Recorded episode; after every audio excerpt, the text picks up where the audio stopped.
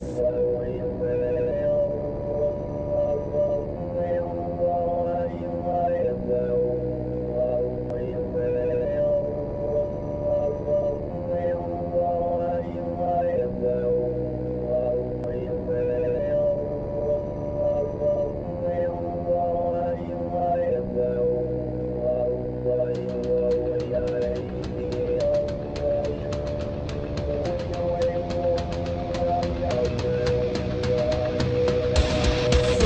PolitiK Podcast, the show for normal Americans. From this undisclosed bunker, here's your host, Tony Reed.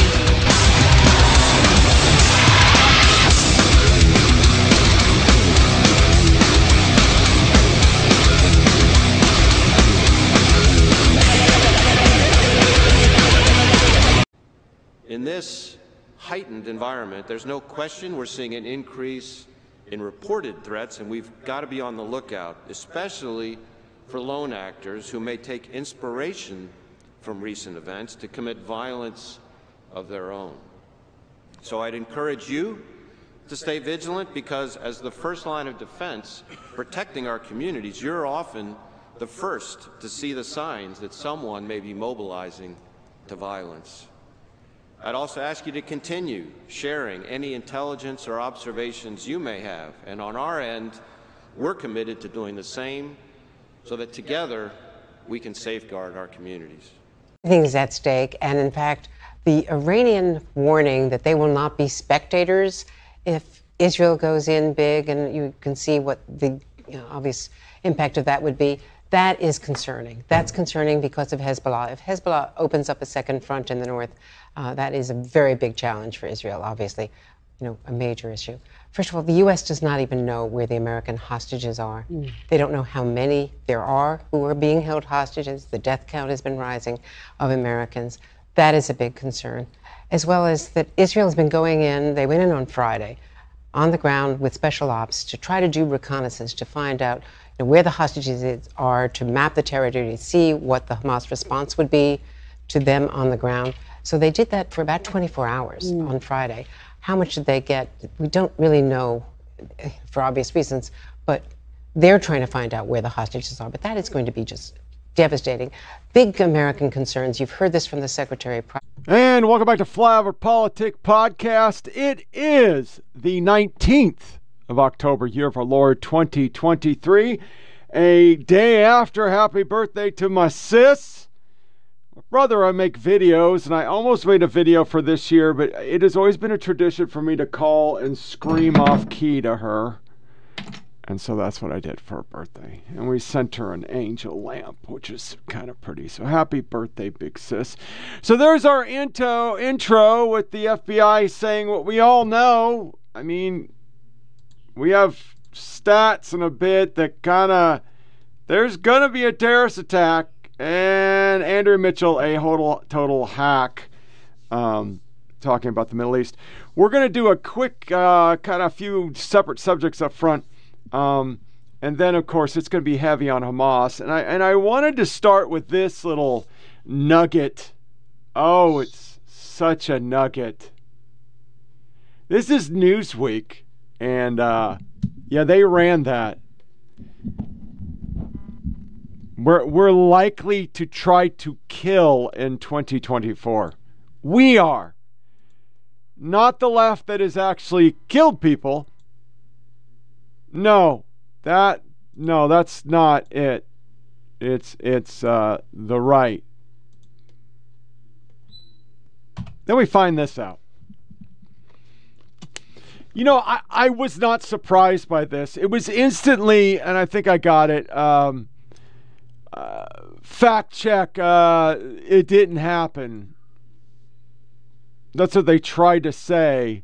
Breaking Biden was ordered FBI to unannounced home visits. Trump supporters nationwide. Over 100,000 knock and talk visits has occurred. FBI agents say you haven't done anything wrong yet. We just want to talk. Is this a form of intimidation?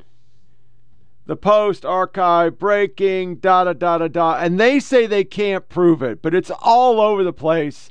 Because would you be surprised if they did? No. No. Why would we? The reality is This week, Full Measure came out, and I really like Full Measure. Uh, it's Sharyl Attkisson's show. It comes on local channels. And sh- this is just a taste. I'm not going to play the whole thing because it's kind of long. So if you can see it, you need to. This is their research on January 6th.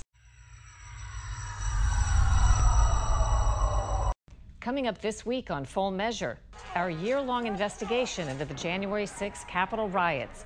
We've reviewed key video moments with numerous law enforcement experts.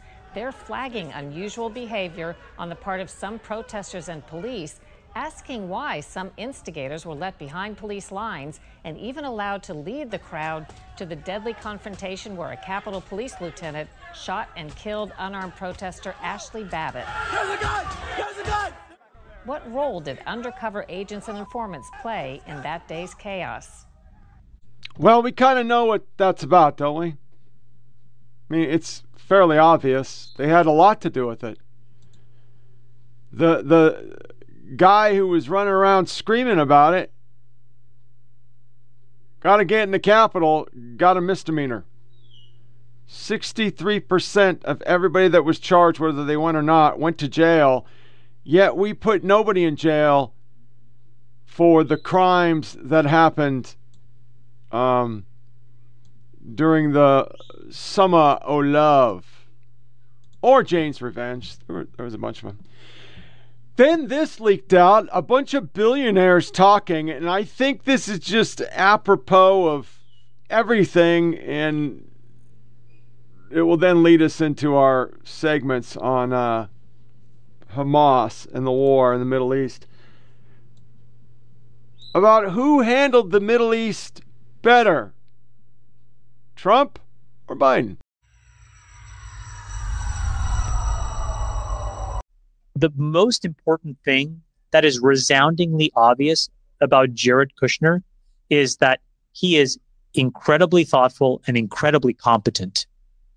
And right why did we have to spend years being fed all of these stupid lies? Because one can judge for oneself, but Jared Kushner is thoughtful, he's smart. And I thought to myself, I was fed all these lies for years about how this guy was like moping around in the shadows and this and that. And it was all not true. Well, no, when I say it's non traditional, if you sent, you know, any president's son-in-law, daughter-in-law, whatever child to go to the Middle East.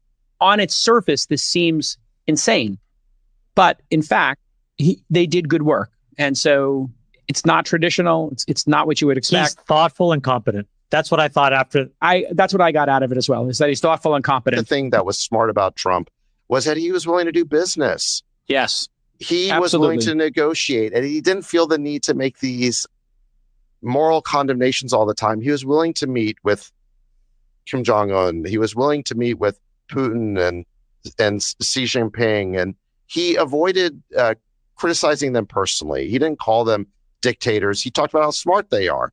Yeah, it's the art of the deal, right? I mean, at the end of the day, he's looking to do business, and we need a little bit more of that. And I think this is why Jared Kushner was successful. Is he went in there with the mindset of a businessman? Yeah. How do we find something that's beneficial to both sides. Totally right. I think that when Trump was elected, I was told that it was the end of the world. And that's what I thought. And I'd already underwritten him as an F.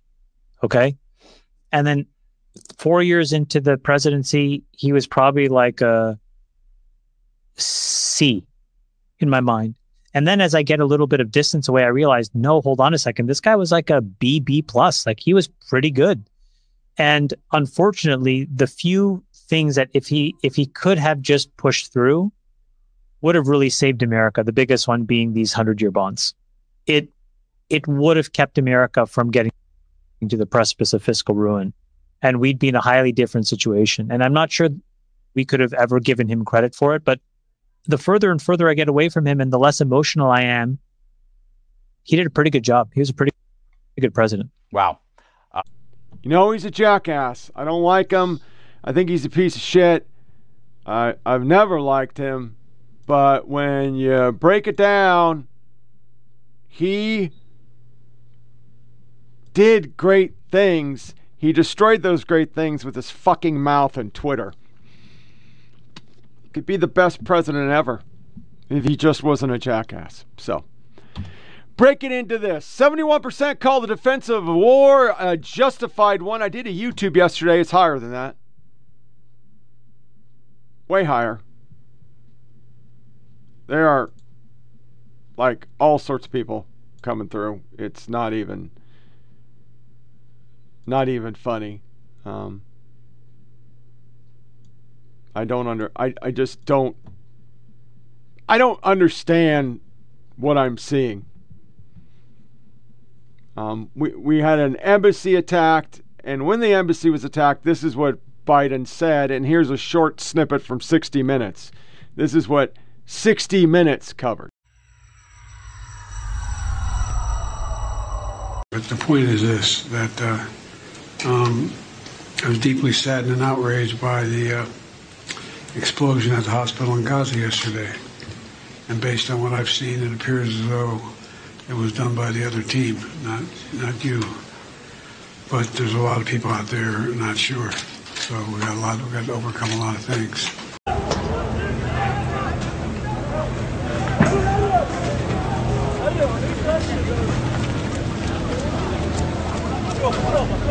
The president is asking for billions of dollars for Israel and Ukraine.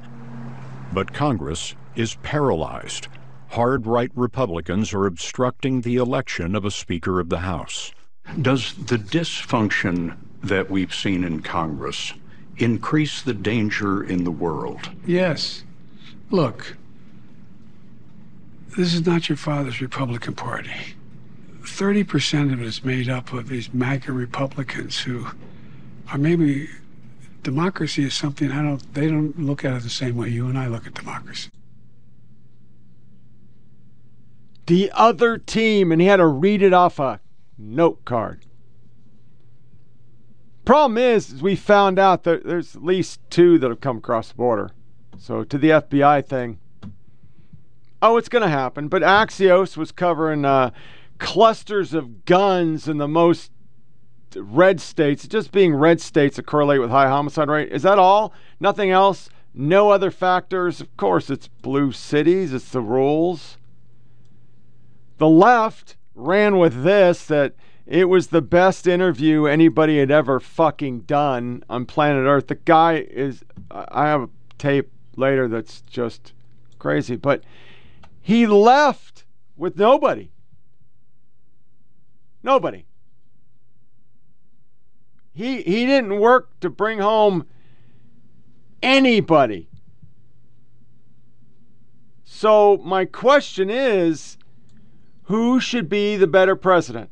If you don't like, you know, Trump because you think Trump's a douche, well, it's kind of obvious that Florida, Florida Governor Ron DeSantis is doing something right.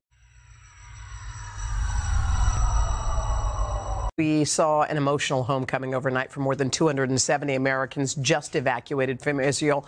They were flown to Tampa, Florida, and this morning they are opening up about their experiences. NBC's Dasha Burns joins us now with more on all this. Hi, Dasha. Good morning. Hey, Hoda, good morning. That's right. And look, most major airlines canceled flights in and out of Israel after those Hamas attacks. But here in Florida, the DeSantis administration launched evacuation operations. And last night, we met with folks who finally made it home and we heard their stories.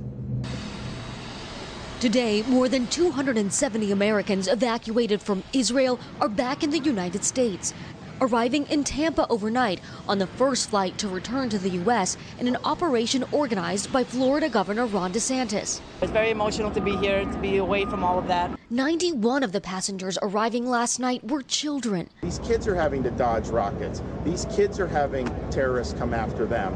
Not the way this world should be. The Gobiovs spent much of the last week huddled in a Jerusalem bomb shelter with their toddler.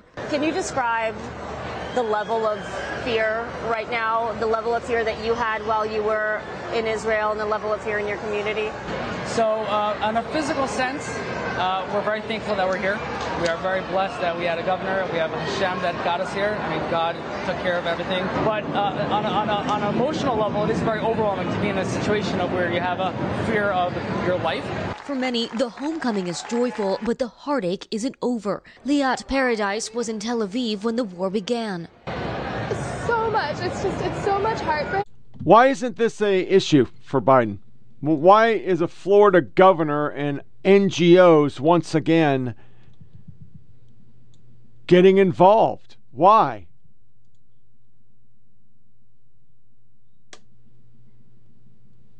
Well, it could have something to do that they are still um, coddling Iran. I mean,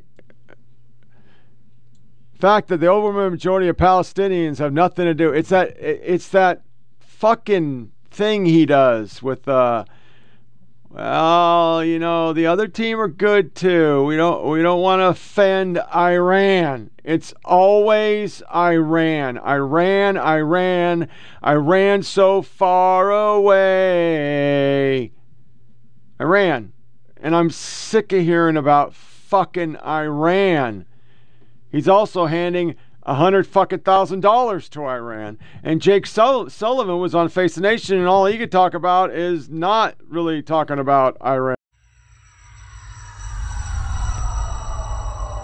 The United States deployed a second aircraft carrier to the eastern Mediterranean. I'm wondering if you have new intelligence that shows that uh, the threat from Iran is growing.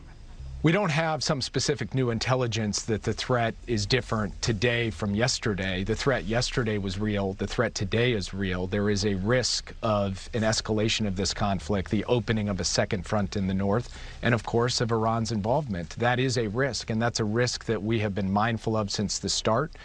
It's why the president moved so rapidly and decisively uh, to get an aircraft carrier into the eastern Mediterranean, to get aircraft into the Gulf uh, because he wants to send a very clear message of deterrence to any state or any actor that would seek to exploit this situation. Well, Iran's foreign minister uh, put out a public statement uh, saying that Iran cannot remain a spectator. What does that mean to you? Are you concerned about proxy forces or are you concerned that the state of Iran is getting drawn in? Well, first, we are concerned about proxy forces. Uh, Lebanese Hezbollah proxy force of Iran is there a raid on Israel's northern border with uh, considerable military capacity uh, and a history of attacking the state of Israel. Mm -hmm. And in fact, we have seen in the last few days skirmishes across that northern border that only enhances the risk of escalation. But of course, we can't rule out that Iran would choose to get directly engaged some way. We have to prepare for every possible contingency. Is there diplomatic outreach to Iran right now? We have means of communicating privately with Iran. Uh, and we have availed ourselves of those means over the past few days to make clear privately that which we have said publicly. Why is Iran so important? Well, if you're a righty, you look at this. We had our attack the day of rage when he gave hundred million dollars, read off his card. Mini Hassan. I'm hearing the same in the U.S. The domestic electoral fallout from this war and the U.S. support for Israel assault on Gaza could end up with the Biden losing a swing state like Michigan. Michigan. Really? Michigan. That that's what you're going with, Michigan, where we just watched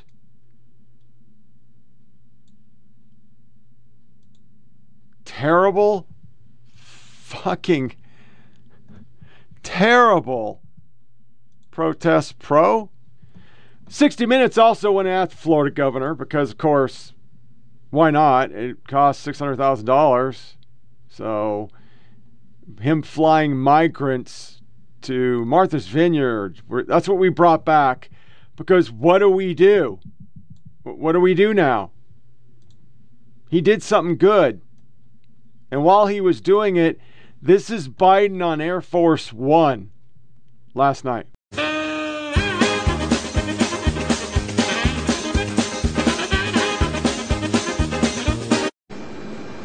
Virtually every mass shooting, every circumstance where a large number of people have been victimized and lost. I've spoken to them. I learned a long time ago what you've all learned in your life.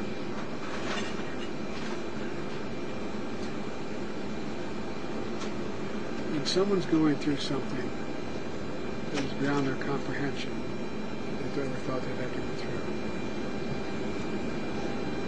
They see someone who they think understands or maybe been through something not the same but similar, it gives them some sense of hope.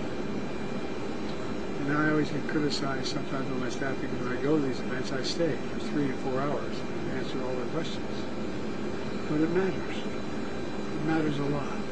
And uh, and look, I'm talking. Some of you have gone through a hell of a lot more than I've gone through, and a lot more than other people have gone through.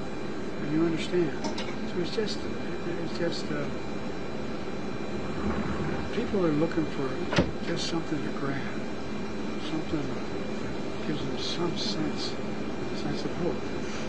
And, and that's, if I can do a little bit of that, then it's, you know, it's worth doing. It's done for me. So, That's your commander in chief. That's fucking scary. I mean, I, I'm I literally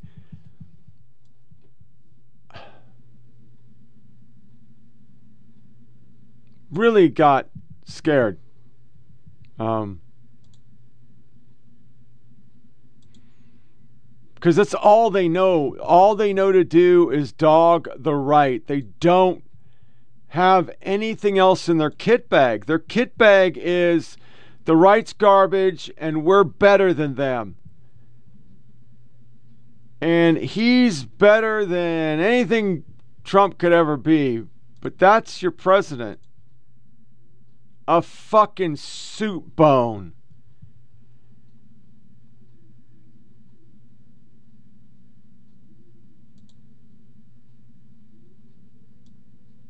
Then, of course, we had this happen yesterday. And I, I'm only going to play a few seconds of it, but I want to ask everybody out there. We just put close to 1,100 people in jail for an insurrection so, what the fuck is this? Very, very closely. A, uh, a lot of representatives walk through this building, this area frequently, uh, especially now since they're dealing with this House speakership uh, battle, this drama taking place there. Uh, let's just listen in here on Live Now from Fox.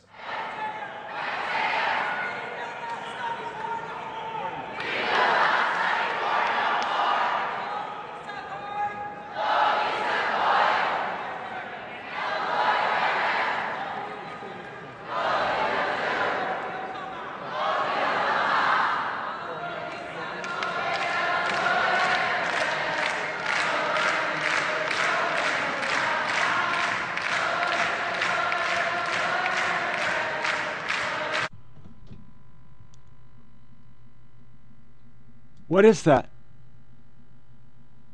I mean, if that's not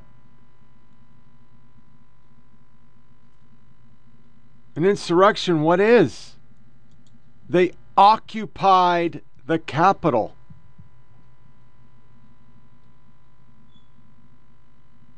But we're not calling it that. There's no, you know, we need to impeach people. There's no that violent rhetoric.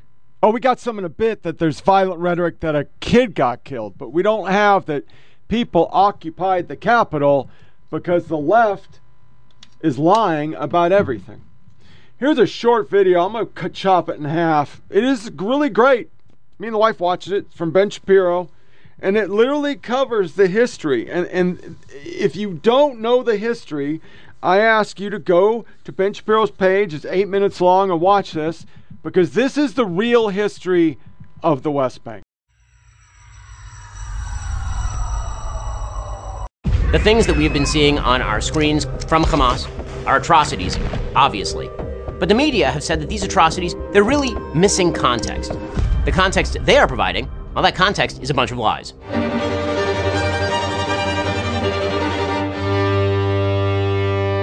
There are four myths generally propagated by the left around the history of Israel and the Palestinians. These myths matter because they lead people into a peculiar moral relativism whereby attempted murder or successful murder of Jews is excused, and meanwhile, the evil human rights violations of the Palestinians are minimized. Myth number one Israel is historically Muslim territory. This is a pure and absolute lie. Israel is historically Jewish territory. According to the Bible and certain interpretations of contemporaneous archaeology, Joshua entered the land of Israel in 1400 BC. The Kingdom of David was founded around 1000 BC. The first Temple of Solomon was built in approximately 957 BC. The Second Temple was built in approximately 515 BC. The Hasmonean dynasty was founded in 166 BC. Jerusalem was destroyed in 70 BC, and the Jews exiled from Israel in 136 CE after the defeat of the Bar Kokhba revolt. The Romans, in an attempt to shame the Jews, renamed the area Palestine as an insult after the Jews' historic enemy, the Philistines. Even during the exile, there was continuous Jewish presence in the land. Islam, which is the religion of the Palestinian Arabs, was not even founded until the 7th century CE or AD. No independent Arab state has ever existed in the area known as Palestine. Myth number two Israel is the cause of the failure of land partition in the Middle East. This is, again, a pure lie. In 1917, the British promised the Jews the entire area of Palestine. At the time, Israel and Transjordan, which is today's Jordan. In 1920, the Arabs began pogroms, a mass murder of Jews, in Jerusalem as a sign of anger at the British mandate in Palestine. In 1922, the British government, in response, announced in a white paper that the Transjordan area, 70% of Palestine, would be sliced off and made an Arab state. That would become Jordan. In 1937, the Peel Commission recommended a rump state for the Jews, in which the British would retain control over Jaffa and Jerusalem, the Arabs would get the entire Negev and nearly the entirety of Judea and Samaria, and the Jews would get a tiny swath of territory along the coast, including Tel Aviv and Haifa. In 1939, the British, in response again to Arab pressure, restricted Jewish immigration to Palestine just as the Nazis began World War II and just before the Holocaust. Nonetheless, the Jews sided with the Brits, the Arabs sided with Hitler. In 1948, the British mandate ended and Israel declared its independence. David Ben Gurion read the Proclamation of Independence to 13 other members of the Israel Provisional National Council. Israel had taken its place among the nations of the world. In 1964, with the Arabs still in full control of the Gaza Strip and West Bank, the Palestine Liberation Organization was founded, calling for the destruction of Israel. Here is a contemporaneous British report on the first chairman of the Palestine Liberation Organization. One of the most extreme anti Israeli politicians in the Arab world, Ahmed El Shukeri, the leader of the Palestine Liberation Organization. As the spokesman for one million Palestine refugees, he's fanned the flames of hatred for Israel with unflagging energy. In 1967, the Arab League announced the three no's no peace, no recognition, no negotiations. With all of Israel's enemies mobilizing against it, Israel launched a preemptive strike on the Egyptian Air Force, inaugurating the 1967 Six Day War. This ended with Israel gaining miraculously the Sinai Desert, the Golan Heights, the Gaza Strip, Judea and Samaria, now known as the West Bank, as well as the entirety of Jerusalem. In 1973, the Arabs launched all out war again, this time on Yom Kippur. Israel survived and gained territory. It goes on for quite a ways. Um, they haven't owned the West Bank. It's all a lie. Video purports shows tied Hamas terrorists torture with baby shark like videos, and people said, uh, oh, that's bad. Sounds like torture. Yeah, it is. So, to start the ugly, I'm going to show you uh, footage of Hamas terrorists who are filming themselves and they got fucking schwacked. And this made me giggle. All right. Compilation of video from uh, October 7th because I don't believe uh, enough is enough. This is what these cocksuckers did. You'll see a break, and then we'll get into some action from Israelis. We'll get into uh, a video. No, that's as far as we'll go. We'll just, I won't put the break. It'll just be Israelis um, attacking. So here is war footage. This is graphic.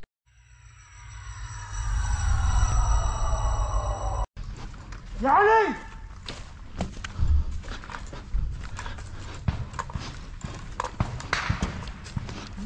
تطلع من كل مكان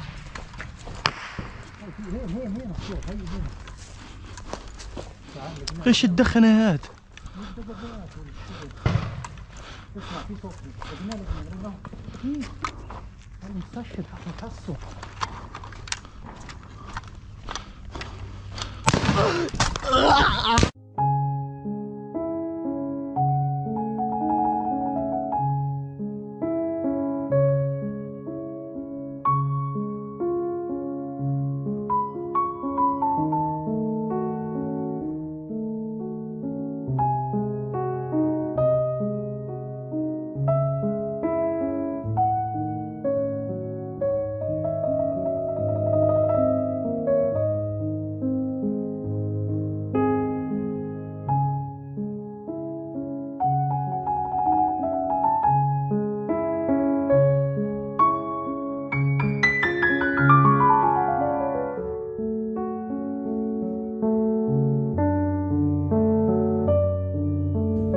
فليشهد التاريخ اني أول قتيل أنا اقتله أول قتيل.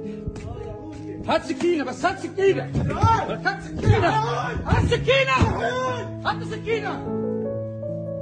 هات هات هات. أنا أنا أنا أنا. أنا. بالله عليك أنا. بالله عليك أنا. أنا أنا بالله عليك أنا. الله أكبر.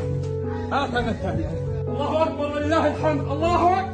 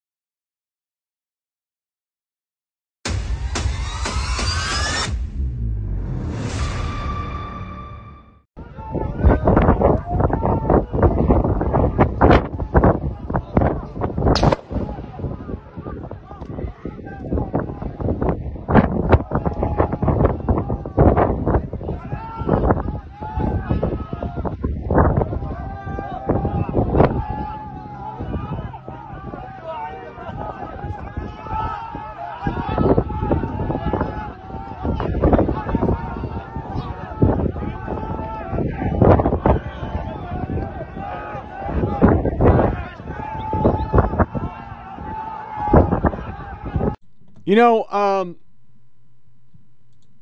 I I don't talk to it, but every April and and speak of um, war. I don't think the left understands who these people are. I don't think they understand who they are. And the way the media tries to censor everything and like this one that it was you know uh, an older fucking video seriously? False label. That's that's what we did because it was dated but it's hamas. I really don't think they understand who they're dealing with. They, these motherfuckers don't care about you. They would love to kill aoc they would love to kill Tlaib. She's still a piece of shit to them. Doesn't matter how much she purports to support them. They will kill all of them. They'd kill you. They'd kill me. They just, that's what they do. We don't, you know, the problem with America is we live this great life. And the day I'm doing a short section on it where the most important thing is that uh, Taylor Swift's fucking some goddamn football player, and I don't give a fuck, but it's everywhere. Even during this, that's all you hear. Taylor Swift's fucking some guy. They went to dinner.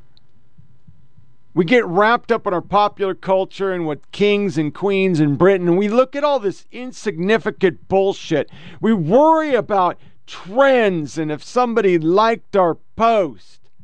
We are such small insignificant, totally distracted idiots that let them hand us phones and, and, and brainwash ourselves to not notice that everything around us is really bad. It's falling apart. The very structure of our country is just, it's fucked. It's truly fucked. These people, they don't fucking care about that shit. All they care about is pushing the caliphate. And if it takes killing every Taylor Swift, if it takes massacring babies in cribs, they give zero fucks. Man, I hate to sound like the old guy, but I met him. I was no different than any other fucking American. I thought the whole Al Qaeda thing was horse shit. I thought it was just all made up. It wasn't real.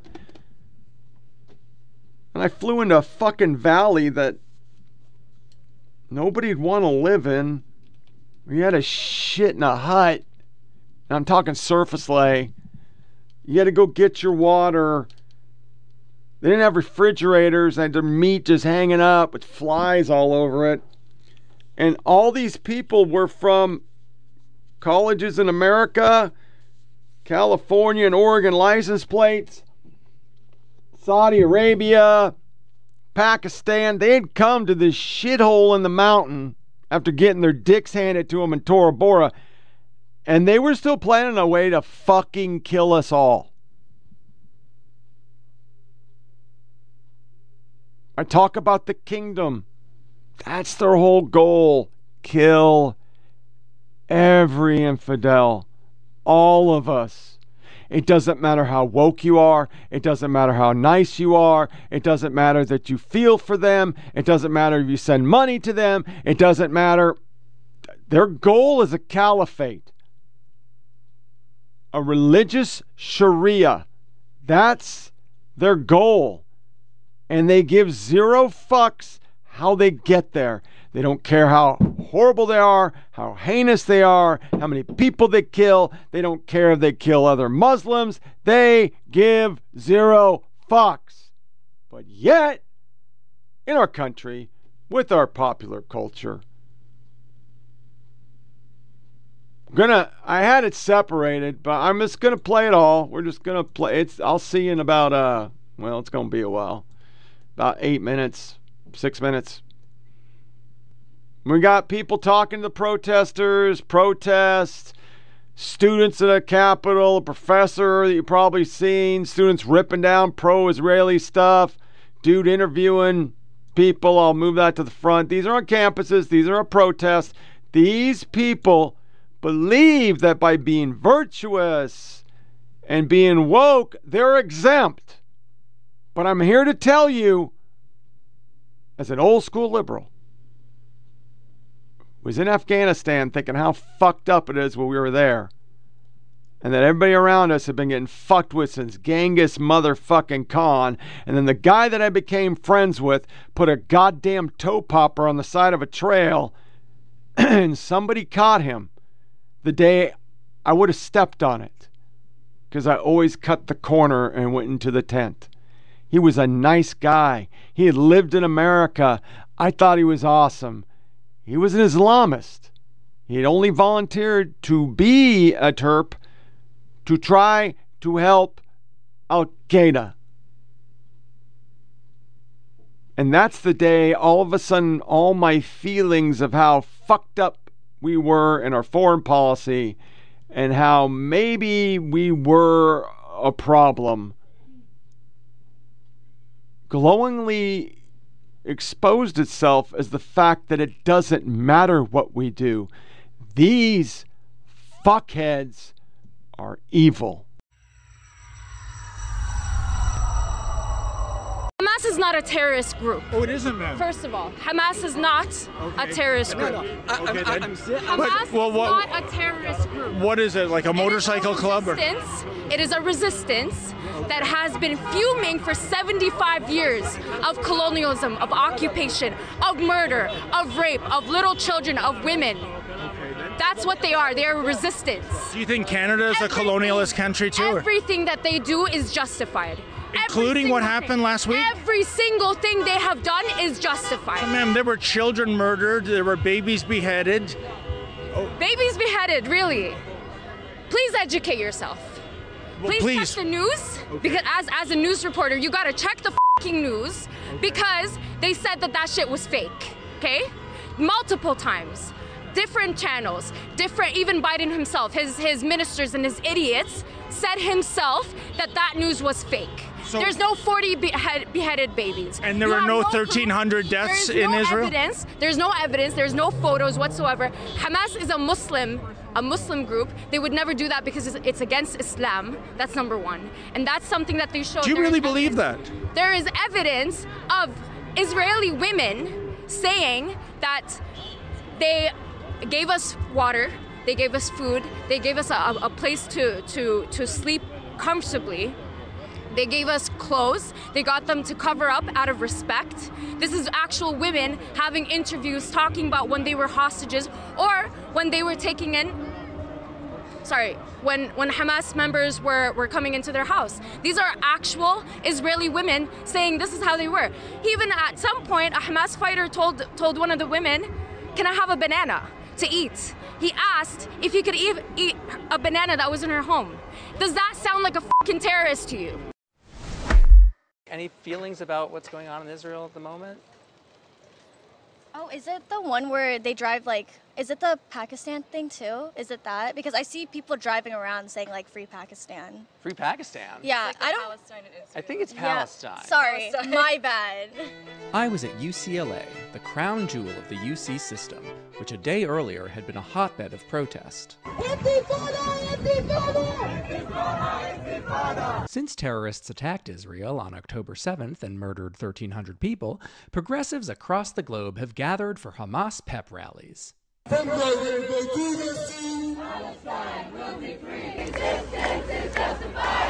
to the martyrs!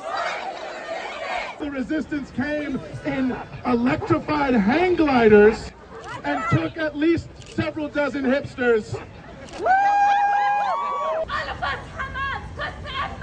It sure was an exciting week. And Friday was the so called Global Day of Jihad, a loose translation of this former Hamas leader's call for an international day of anti Israel protest. I wondered what the UCLA kids would be up to. I'm not seeing much jihad. With no obvious revolutionaries to be found, I interviewed whoever would talk to me about their thoughts on Israel.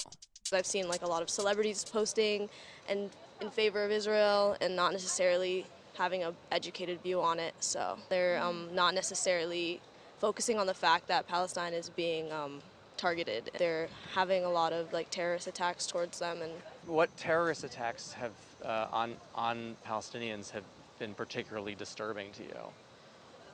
I don't think I have specifics on anything. All I know is that I'm all for free Palestine. So I've heard a little bit. I mean, I know that they're an official declaration of war. Do, do you have a sense of like what was leading up to the declaration of war? I know uh, the I know I mean, the Hamas are involved. I know there's something going on right now. Were you around at all yesterday for the brouhaha? For Giannis, Giannis, who's Giannis? basketball player, What happened with him? he's just super famous and he showed up at campus and No everyone way. was everyone was freaking out. That's all we were talking about. Obviously, what happened in, uh, sorry, this is a lot. Israel. Israel. What happened in Israel is a horrible thing. Um, nobody should be the victim of a terrorist attack. We can't really just pick a side. There's a lot of gray areas. well, Um, if you had to pick one. See, it's not life's not black and white though. There should be no hate towards nobody, um, except Hamas. But you can't go blaming one side or the other, and no side is right or wrong. There's a lot of gray area in this. Is Um, one side ever right or wrong in anything? Um, LeBron was the 2016 champion uh, versus Steph Curry, and he was right. He won. Israel, Palestine. Go. Israel. Why Israel? Uh, just, I mean, Israel's had it rough. Uh, Israel. Oh. Are you Jewish, if I can ask? No. Ah. Well, that's an extra point. Non-Jew pro-Israel counts double. That is horrible. Someone is waiting for their food.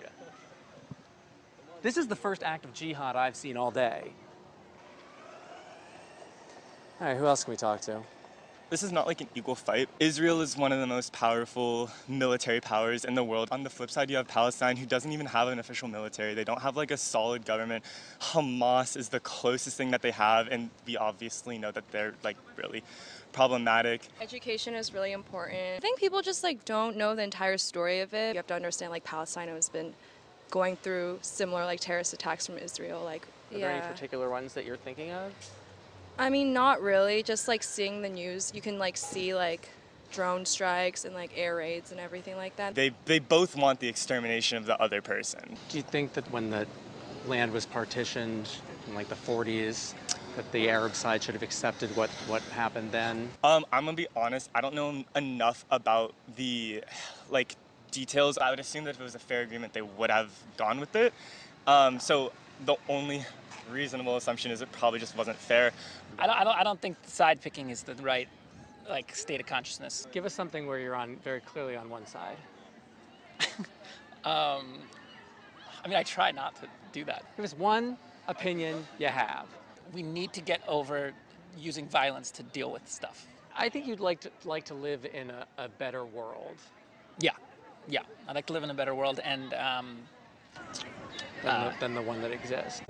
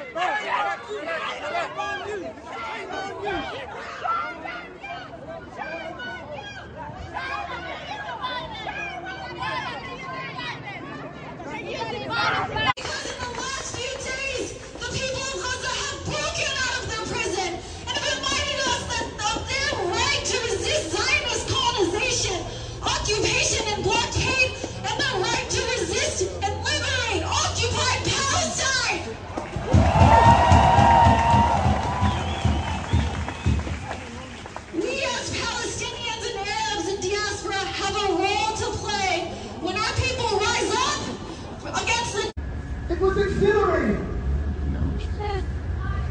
It was exhilarating. It was energizing. And if they weren't exhilarated No, minute.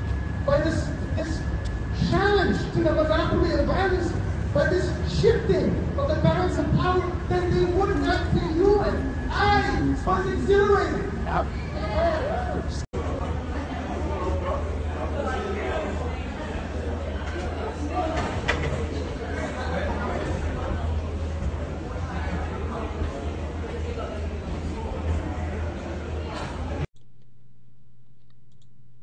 They don't care. That first lady, she shouldn't be in America. She needs to go the fuck away. Because that person will kill people in this country eventually. Do we remember San Bernardino? Then you, you see them chasing and beating a guy with a freaking Jewish flag. That's London. These they're evil. They're fucking evil. And if you believe what they believe that America and it's all fake and the Jews and the Jews and the Jews, if you start your sentence with the Jews, you're a fucking anti Semite. Cornell. Why is he still employed? Why? If a fucking pro Israel person literally said, I was exhilarated watching Hamas getting schwacked. It was awesome that we'll see in a bit that their rocket fell on their own people and killed them. You know what would happen to that person? But no, on campuses, we don't fucking care.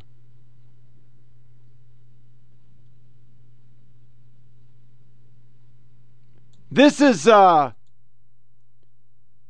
I don't think I got this. Did I get this? Oh, here's TikTok. Yeah, we uh TikTok's awesome. Yeah, we we rip down fucking stuff. That's that's fucking great. Good job, TikTok. Good work, TikTok. You fucking rock. Yeah. Good shit. Good fucking shit.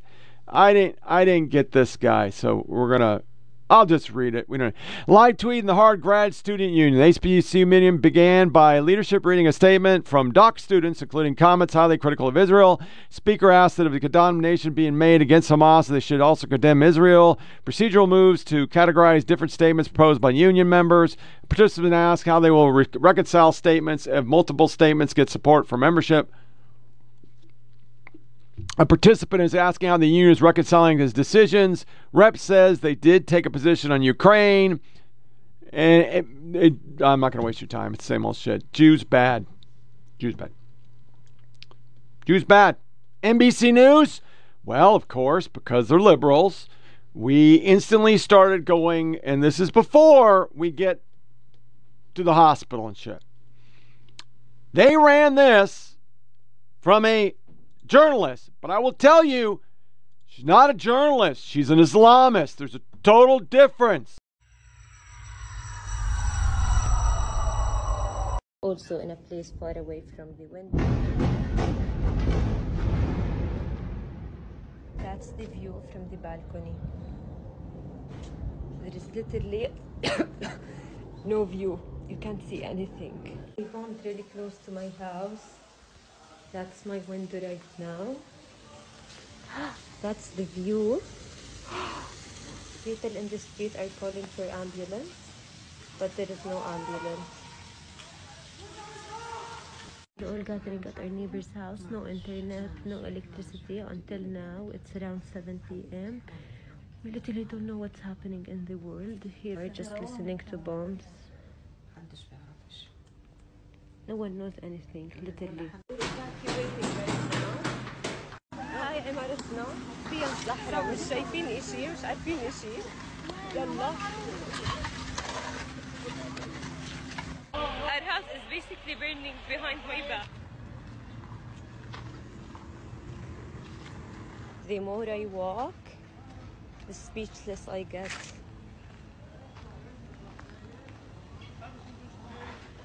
I'm at my neighbor's house. They're not in their house, and their house is still like that.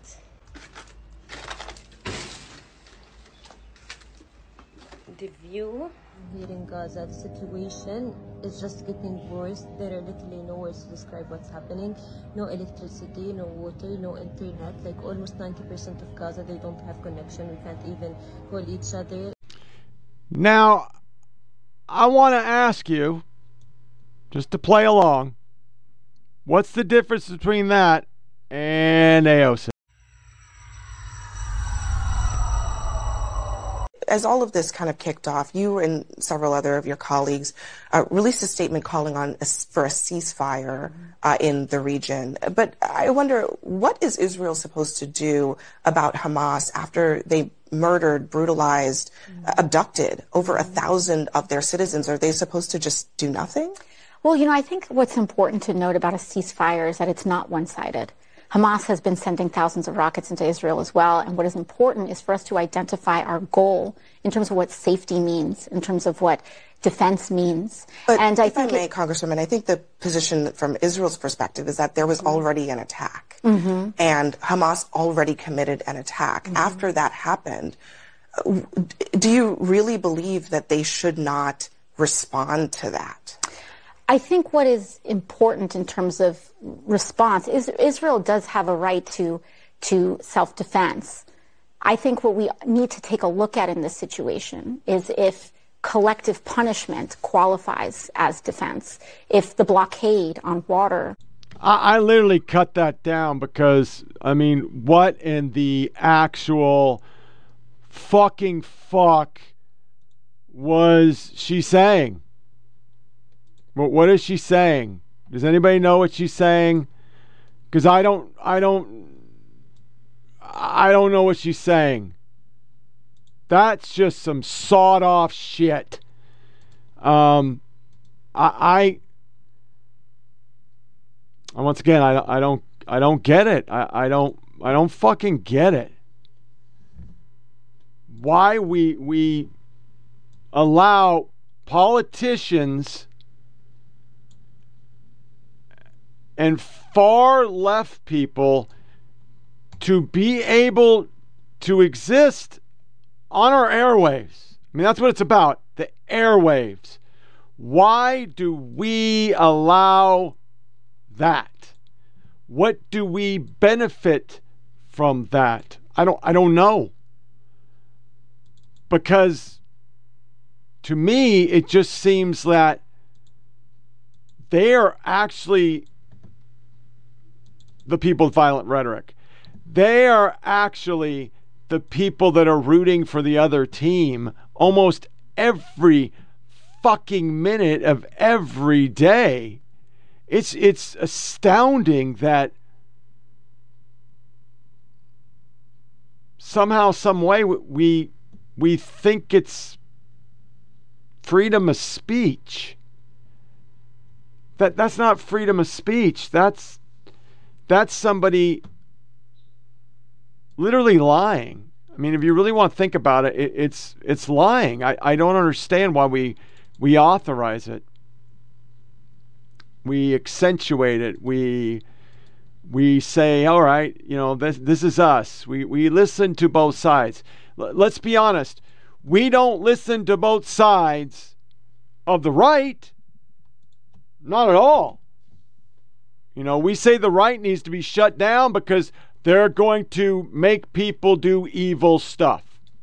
Do we not say that? That's that's what we're uh, we literally had a judge in a court in America just say that a president of the United States needs to fucking shut his pie hole and can't speak about things during the time he's running for president. Does that make sense? Does anybody think that makes sense? Because his speech is dangerous. It could cause violence, misinformation. That's that's what they're saying.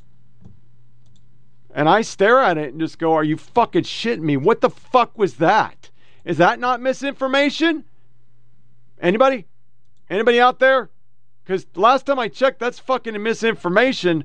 100% misinformation. But we don't shut that shit down. Not at all. Then you got the real anti Semites, the real pieces of shit. And these are politicos. So we're going to have BLM and then Maher doing the right thing and shutting down this fucking dickhead running his goddamn mouth, trying to both sidism an ex Bernie bro. But this picture, this is first video, his co-founder Patrisse Cullors led a delegation to the West Bank. Lamont Hill is there. And look who they're holding hands with.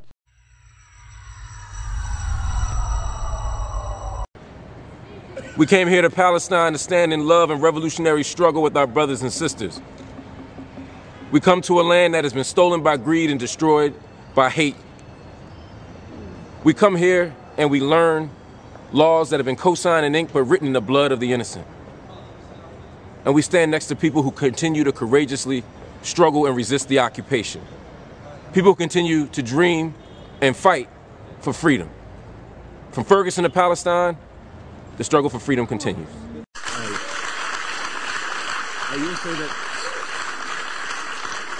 That that does that does not mean we can't have a conversation about the deeper context here. We have to have that conversation. That does not justify in any way what happened. You said there's a siege on Gaza. That's right. There has also been a blockade uh, since 2007. Um, that is part of this context. Again, not a justification, never a justification. Um, Well, a blockade from a, a land they gave back. Yeah, They they, withdrew gave back. Right, Gaza is well, not they withdrew their occupied. forces and settlements from within Gaza. Okay, but the reason there's a blockade is to stop shit like this from happening. No, I agree with that. That's the whole point. They gave it back. They said, you know what? Make your life uh, your own.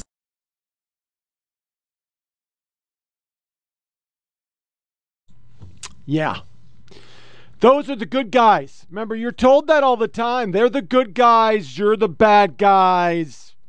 That's the way it is. So let's get into the things that happen. So, first and foremost, by now, I hope you know, I mean, you should know that they fired a rocket. The rocket misfired and landed on his people and killed people. And then, as per SOP, as we always do with this, the media runs with the lies from Hamas. It's happened so many times in my life, I don't even know how to, to, to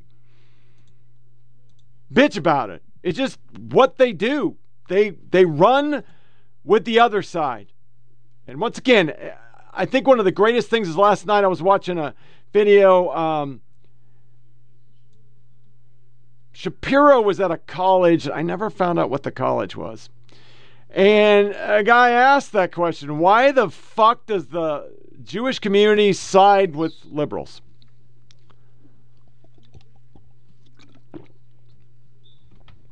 He didn't have an answer because it doesn't make any sense. They unequivocally, every fucking time, jump to the side of Hamas and side with them. And I don't know why, because it's always a lie. It just, it's always a lie. Always. And in this case, it was an obvious lie. There was no huge crater. It's not a dam buster. They don't take out hospitals. They'll take out buildings and they tell everybody get the fuck out of the building. They do roof knocks, but they don't take out hospitals. But like in the Iraq War,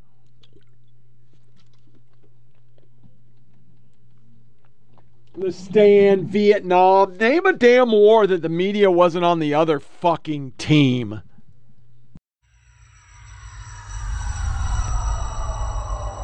Now, to Ben's point, the reaction on the Arab street is a critical factor that's playing out at this hour. But why was there this reaction on the Arab street? It's because for some reason the news media ran out there and took the word lock, stock, and barrel of a Hamas ministry spokesperson that, of course, it was an Israeli airstrike before there was any evidence. Now, I agree. At this hour, we don't know. The IDF has put out a radar track showing that the missile from Islamic Jihad flew right over the hospital. They also say that there's a SIGINT intercept of Islamic Jihad fighters talking about firing this rocket. So we don't have the evidence, and I take the point earlier, we may never know. But the fact that it was reported breathlessly, word for word from Hamas, which obviously has no credibility. I mean, they told your, they told Richard Engel they'd release the hostages if there was no airstrikes within one hour. Your reporter just gave a setup piece in which he said there's been no airstrikes here for three hours. So where are the hostages? They're nowhere to be found. So I don't think we can credit Hamas. I think this is a dicey situation. I credit the president for going, uh, and hopefully they'll be calm. Hopefully there'll be humanitarian relief inside the southern part of the Gaza Strip, um, and the U.S. can kind of transmit a, a, message of strength. And they are providing a lot of uh, intelligence that they say that they have gathered, both conversations with Hamas militants, uh, and also pointing to uh, some of the facts on the ground. One of the key pieces of information that they said that bolsters their claim is this idea that there was no crater uh, on the ground. But amid all of this, we have yeah. already watched as the Arab world, in particular, has already yeah. made up their mind about the situation, um, and that is something that Israel is certainly fighting against. And they're fighting against it because they have had a credibility problem in the past, including yes. uh, with the killing of the journalist Shireen Abu Akleh last year when the Israeli government initially claimed that it was Palestinian militants and not Israeli soldiers who fired on her. I asked yeah. the IDF spokesman that question. Among other incidents, the Israeli government initially claimed that it was armed Palestinian militants who killed the journalist Shireen Abu Akleh, which we know is not true. So why should the world trust you now? Because of uh, the importance of credibility, we took the time. It took us more than five hours. We wanted to double check everything, make sure we're credible. Again, We wanted to double check everything, make sure we're credible, opposed to the other events that you mentioned. People are very angry, and of course, nothing can be more embarrassing than a deliberate war crime uh, of an Israeli airstrike killing civilians and killing innocent children and, and, and women. 500 victims and uh, hundreds of other injured who could die at any moment. And let me tell you that what we, what we believe is that, and we urge you to remember that the Israeli military lied to the world in many occasions before changing their stories many times. A very good example of that was their denial of killing Shireen, the American Palestinian journalist Shireen Abu Akleh, and changing their story four times. Today, they already changed their story three times, but the world doesn't notice that. The first time they said that they struck the hospital because there were militants, uh, Hamas militants hiding there. Then they said that Hamas is taking Palestinian civilians as as as as uh, as shields, human shields. Then they said that it was jihad and it was a rocket of jihad. I do not. Israel's already reduced many parts of Gaza to rubble since last week's attack. More than 2,700 Palestinians killed in just over a week and nearly 10,000 wounded. Gaza is awash with grief and despair. This ice cream truck turned into a makeshift morgue. Palestinians are lining up for whatever resources they can get as Israel's completely cut off food and electricity and limited water to the territory. Outside one bakery, desperation setting in. Hospitals are overwhelmed as the UN warns that the fuel that keeps those critical facilities open will soon run out. I spoke on the phone with Maha Barakat, an aid worker from New Jersey.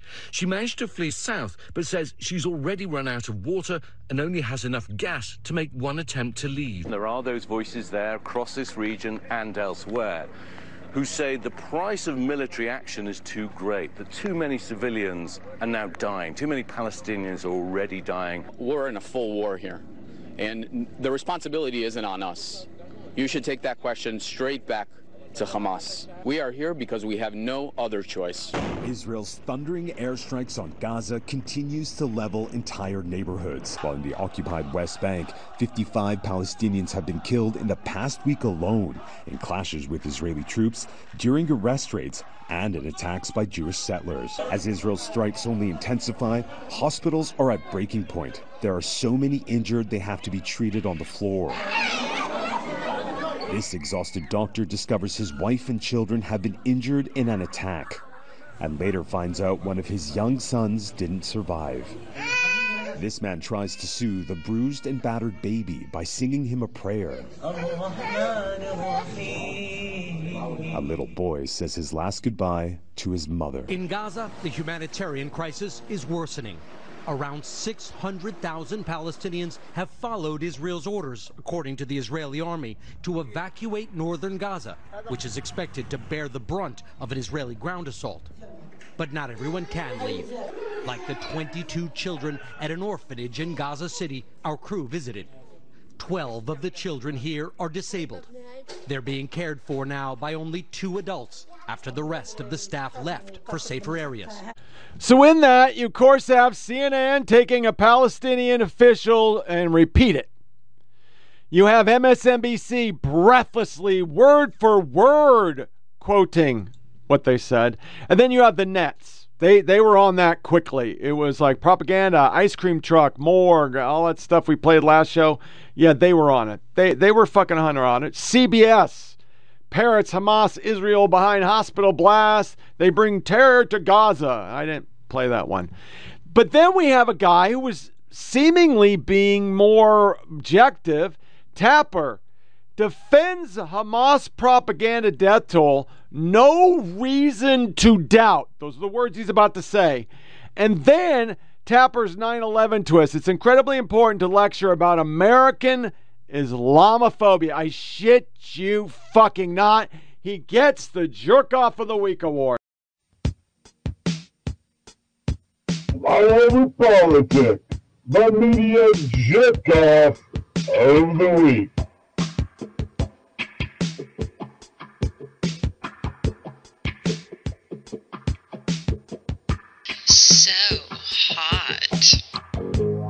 More remains to be seen. Some sort of an explosion at this hospital. Uh, according, the death toll is uh, is high, hundreds killed, uh, according to Hamas officials on the ground. Um, what we have seen, certainly in the past, is uh, either uh, an Israeli strike or an accidental strike, intentional or accidental, or a Hamas rocket launch that then falls short uh, and lands killing civilians, which we have also seen in past conflicts. So uh, at this point, it is still very early. We're trying to gain more information on the ground, Jake. Yeah, no, I mean, this is always a very difficult situation because right now we have reports of hundreds killed, and there's no reason to doubt that, but we don't know what caused it. We don't know who caused it. We don't know the situation under which this happened, uh, and we're trying to bring the best information we can uh, under the worst circumstances there are. Uh, so we will bring that as we can. Uh, obviously, um, reporting from Gaza is all but impossible right now for, for most most news organizations because I want to bring in uh, Rula Jebreal. She's a visiting professor at the University of Miami, a journalist, a foreign policy analyst, and an Israeli Palestinian who's lo- who has loved ones both in Israel and in East Jerusalem uh, right now. Uh, Rula, uh, thanks so much. How important do you think it is for people in the media, for our political leaders, for religious leaders, to make this incredibly important distinction between Hamas and not only the Palestinian people, um, but Arabs and Muslims and, and all other people who, who somehow might unfairly and, and wrongly be, be lumped in with Hamas? I think it's crucial. It's, it's, it's paramount. I mean, as we see the rise of hate crimes in America, as we see death threats in Michigan, in Brooklyn, restaurants are receiving death threats. Restaurants of, of Syrians, Palestinians, Muslim, it doesn't matter. But it starts with the dehumanization, Jake. It starts with, with the language of officials, both in Israel and sadly in the United States, where they blurry the distinction, they erase the distinction between civilians and militants. And they carry this narrative that uh, Palestinians are animals, are Nazis, that the only way somehow uh, the solution for this conflict to wipe them out, to exterminate them. I mean, I've been listening to many in the media, and if we ever needed Palestinian voices to actually explain how did we get here and how we where we go from here it's now if we ever needed rational thinking I understand the fear, the emotions. I understand that what, you know, and I have empathy and, and compassion for the civilians who died after the attack. In the same time, we need, because of those emotions, because we've been there before, after 9 11, we've seen what happened when we overreact. We've seen what happened when we dehumanize and criminalize an entire group of people. It actually reminds me of when after 9/11 in in the you know in the preparation for the war war in Iraq, a lot of Americans thought that the Iraqis were responsible for 9/11. Yeah. And that led to the invasion and led to building up of the lie about WMD and like there's you know there's a threat of extinction. We need to go there. And with that and now they regret these policies. And I remember also officials in the Bush administration coming out and saying our policies are creating more extremists and more terrorists. But also I remember Barack Obama saying, you know, ISIS was the direct outgrowth of Al Qaeda and it's related to our invasion and occupation of Iraq. I mean, I remember these things, and it seemed we didn't learn enough. They just can't help themselves. They feel they have to do it. This guy right here, this is the one I saved. I just saved it to put it off to its side. He acts, he's a Westerner, but he, he acts like he's. This is, I guess, the best way to say it because I'm trying to get it out of my mouth because it's just so unbelievable. This guy is virtue signaling an example. I mean, if you went to Wikipedia, you're gonna see this. Developing right now as we speak, but the Palestinian Health Ministry is saying a hospital in Gaza City in the northern end of Gaza has taken a direct hit from an Israeli airstrike. They are saying hundreds, at minimum 300 people, have been killed in this strike. Now, we have not yet heard any comments about this allegation from the Israeli military, but these images that are coming out of Gaza City are absolutely harrowing. It appears to show very, very significant damage in the courtyard area of this hospital. It's called Baptist Hospital. It's in the center of Gaza City. Um, the Palestinian president, the head of the Palestinian Authority in the West Bank, has declared three days of mourning. He says all flags will be lowered to half staff because of the scale of the loss of life. The Palestinians are calling this a massacre. We do not, again, have any confirmation yet from the Israelis. They have repeatedly, at points during this bombing campaign, disputed that they were responsible for various strikes. This happened in the northern half of Gaza. This is the area where Israel is telling people to get out, to That is fucking disgusting. So this is this is how it worked, and um, I don't think I grabbed the right one, but Israeli. This is New York Times. Israeli strike kills hundreds in a hospital. Palestinians say at least 500 dead in strike on hospital. At least 500 dead in blast at Gaza hospital. Palestinians say. And they slowly kind of start. Oh shit! But Lafleur, and I don't know who this guy is, but if you really want to break it down, you know, break off a piece of that fucking Kit Kat bar.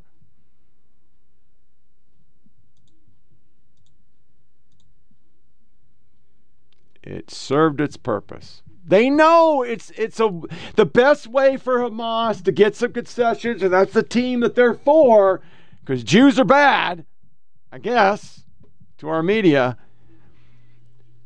is is to fucking win the PR war because they're not going to win. No, no, the the world's not going to let Hamas and Lebanon and Syria and all these cocksuckers take over. They're just they're not.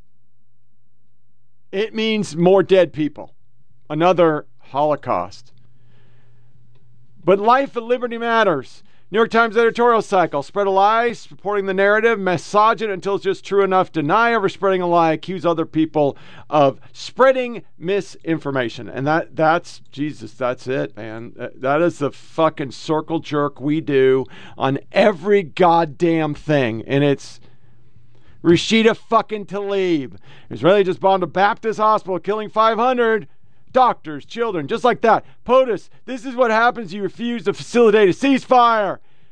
They have a video of her, and I'm not going to play it because I'm not giving her goddamn airtime.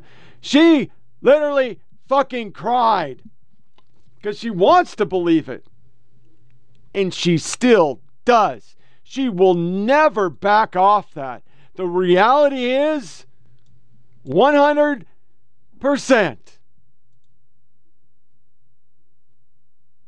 It's hands up, don't shoot. It's he died because of the cop, George Floyd, when it was actually the fentanyl overdose. What the cop did was brutal and horrible, and I'm not condoning it. I'm saying that's not what killed him. That the coroner's report said he died of an overdose. He couldn't breathe because he was dying. He swallowed his drugs.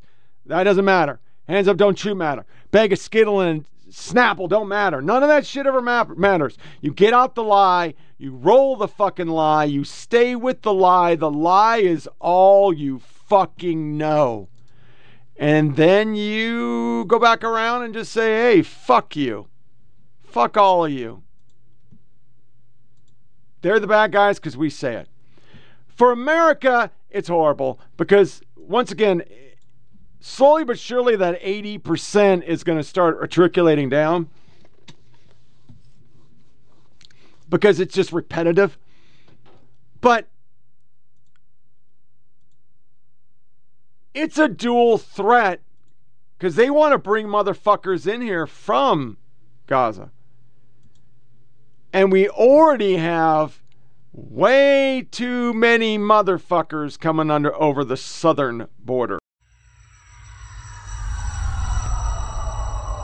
Good evening, Brett. And border officials are concerned by the number of migrants from countries with ties to terrorism illegally crossing the U.S. southern border in just the past 14 days of this fiscal year. More than 30 Iranians, nearly 60 Syrians, some 35 Pakistanis, 285 Afghans, and nearly 2,000 Chinese have arrived. Now, CBP sources also confirmed, Brett, to Fox News that there have been at least two Iranian single adult males apprehended that landed on the terrorist screening watch list, meaning that they have potential ties to terrorism and could pose a serious threat to our national security. As yeah, that's fucking fantastic. That's exactly what we fucking need.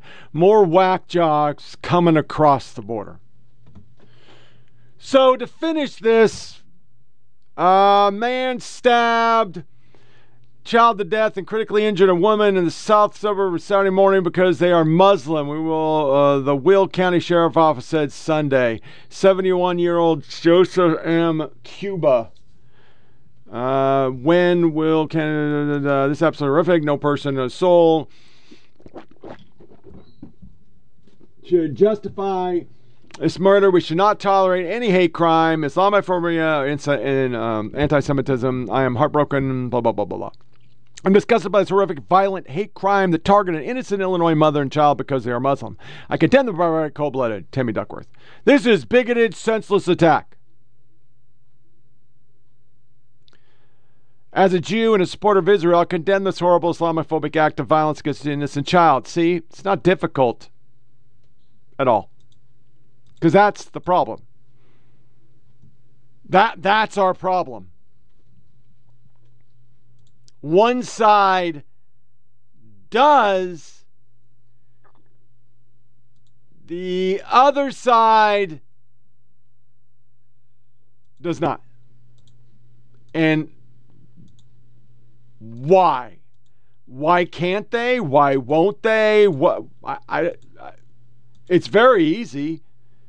Murdering anybody because of their fucking religion is fucking unconscionable and you shouldn't be doing it. But the left can't do that. And as we're about to see in our last little tidbit, and then we'll move on to a different subject. Um, gonna do a little lighter fare. Here is PBS bringing on CAIR, that's a terrorist supporting organization. David Frum saying Israel's too cowardly for ground invasion in Gaza because he's a conservative. And then MSNBC outright says talk radio podcasting like me. We're the reason some dude went cuckoo for Cocoa Puffs and killed a kid. Of Muslim Americans, of Arab Americans who know how fast and how dangerously anti Islamic and anti Arab rhetoric can take hold and spark violence. We saw that after 9 11 here in the United States. Israel has now called this attack by Hamas their 9 11. Have you seen anything else that leads you to believe there could be more attacks of this kind that killed this little six year old boy? Um, all right, now I want to bring in um, ex-Bush speechwriter, coined the term "axis of evil," by the way. Current staff writer, one of the smartest guys I know uh, over at the Atlantic, David Frum. It's good to see you. Nice to see you. Uh, any word on your relative who was among those stolen? Thank you. That, that's very kind of you to ask. Um, uh, my cousins, I have cousins in, uh, who are Israeli born U.S. citizens, their son uh, was one of those taken, and that's a picture of him right there. Omer, he, he just turned 22 uh, this week. Um, his family saw him being bundled into the back of a truck and abused on his way into the truck. They've had no word since then. He was unwounded, so we, we trust that he is well, but of course, it is an incredibly stressful situation for his very brave family. Uh, do you believe that what's going on right now is Israel uh, scouring the ground, maybe with uh, America's help, to try to find the hostages, and that's why there hasn't been the invasion everyone's waiting for?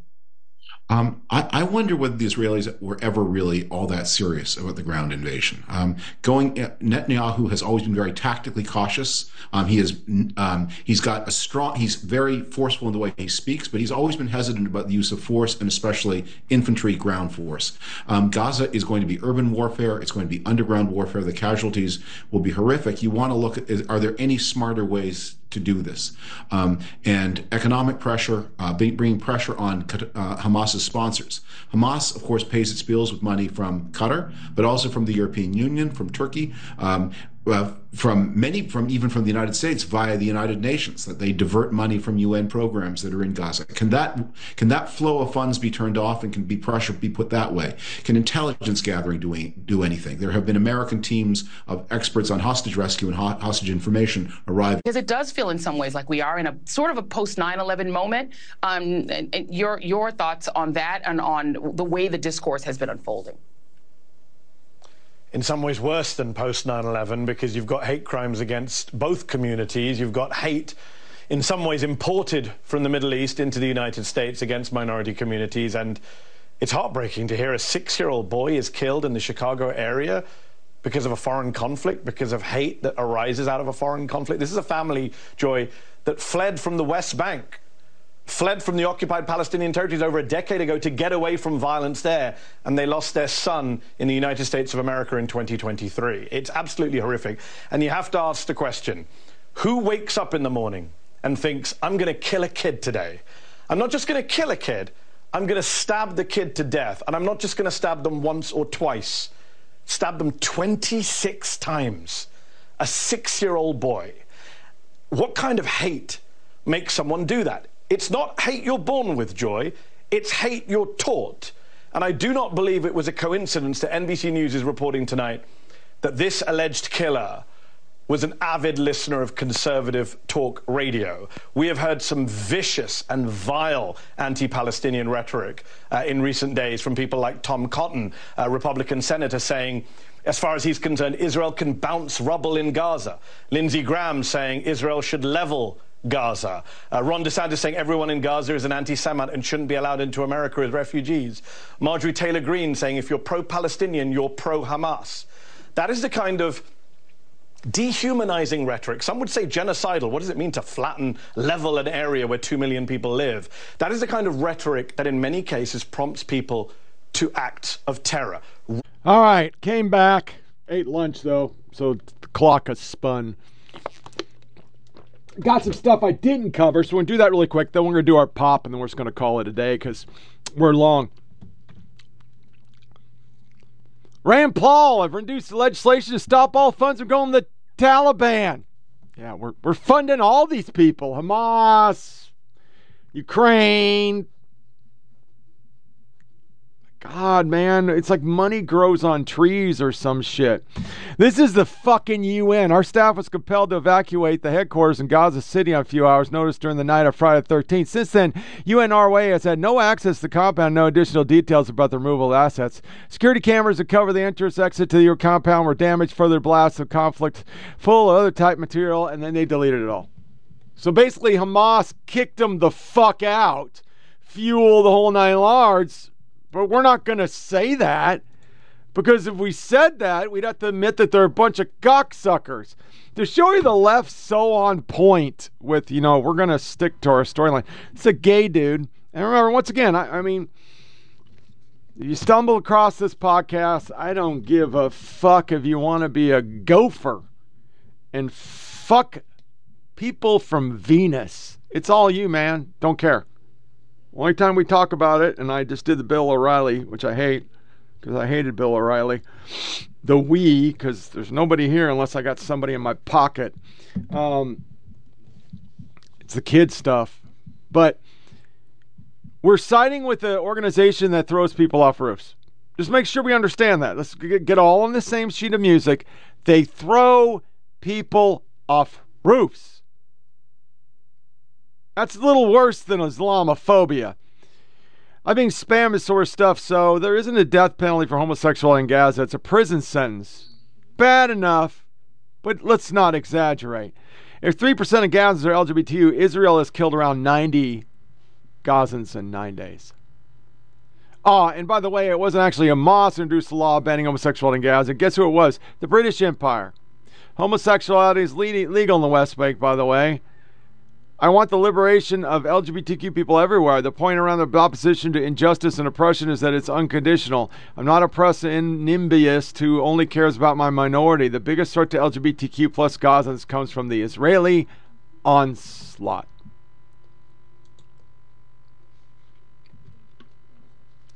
You live in an alternate universe. You're still going to that If Hillary Won website. On the eve of vote, Ilhan Omar repeats the. He's a. Yeah. I, I'm not covering that because I'm just so done with the GOP. They got a shoe in election. And, and once again, if you stumbled, I'm an independent. I hate both parties. But this is a shoe in. You got a guy who's asleep at the wheel, and, and you're. What are you doing? We can't look away. Please keep calling for a ceasefire because our people got their pound of flesh. Then our other racist buddy. I mean, what is wrong with you, Missouri? How the fuck did this lady get elected? Seriously. Cori, I'm a racist Bush. They signed a whole letter. They're with Gaza. I love how you listed the Hamas casualties before the Israelis. Shows where your priorities are. And no, Israel needs to do what they need to do without outside interference. No, call Hamas to release hostages. The Hamas caucus.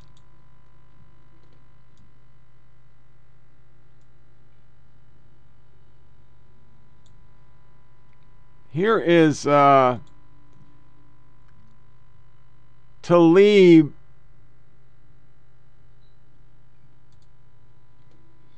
today.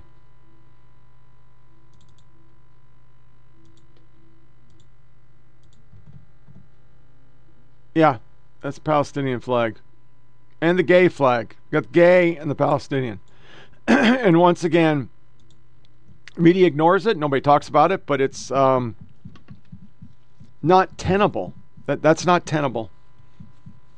You you can't be pro LGBTQ and Muslim. I'm sorry. I know the normal Muslim person is like a normal Christian and they don't care. But fatwas are being called for all the time. And they would kill you. Go back to previous segment. They don't care about your virtue signaling. An exchange between myself and a ardent pro Palestinian individual I know who happened to graduate from Harvard and UPenn. No apartheid state, no settler state has the right to exist, including the U.S. states do not have the right. People have rights. You're not saying the U.S. has the rights to exist. I certainly am. I support decolonization everywhere, land back everywhere. That that's hardcore, man, because that's that's where they're at. Wednesday, I guess they called for a day of unprecedented anger because the day of rage, we lost it. Um, that's Alicia Keys. She's woke. She regretted writing that shit, and then we community noted it. I guess Tlaib went off on a foreign person. I can't get the video because they scrubbed it. Um, we found a place, and I. Oh, you're such an idiot, Tony. We found a place that you can't protest. It's very interesting because, you know, we've been talking about that since, you know, we had death threats and all that shit, and nobody fucking cared. Well, here you go, Jim Bob.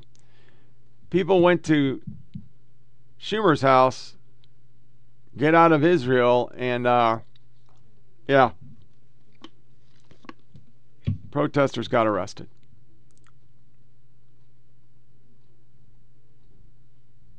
I'll save John Hayward for next podcast. Um, he's got a great thread showing all the tomfoolery that we are seeing at this very moment. So, gonna go into a, a fucking segment on pop stuff. So, here goes.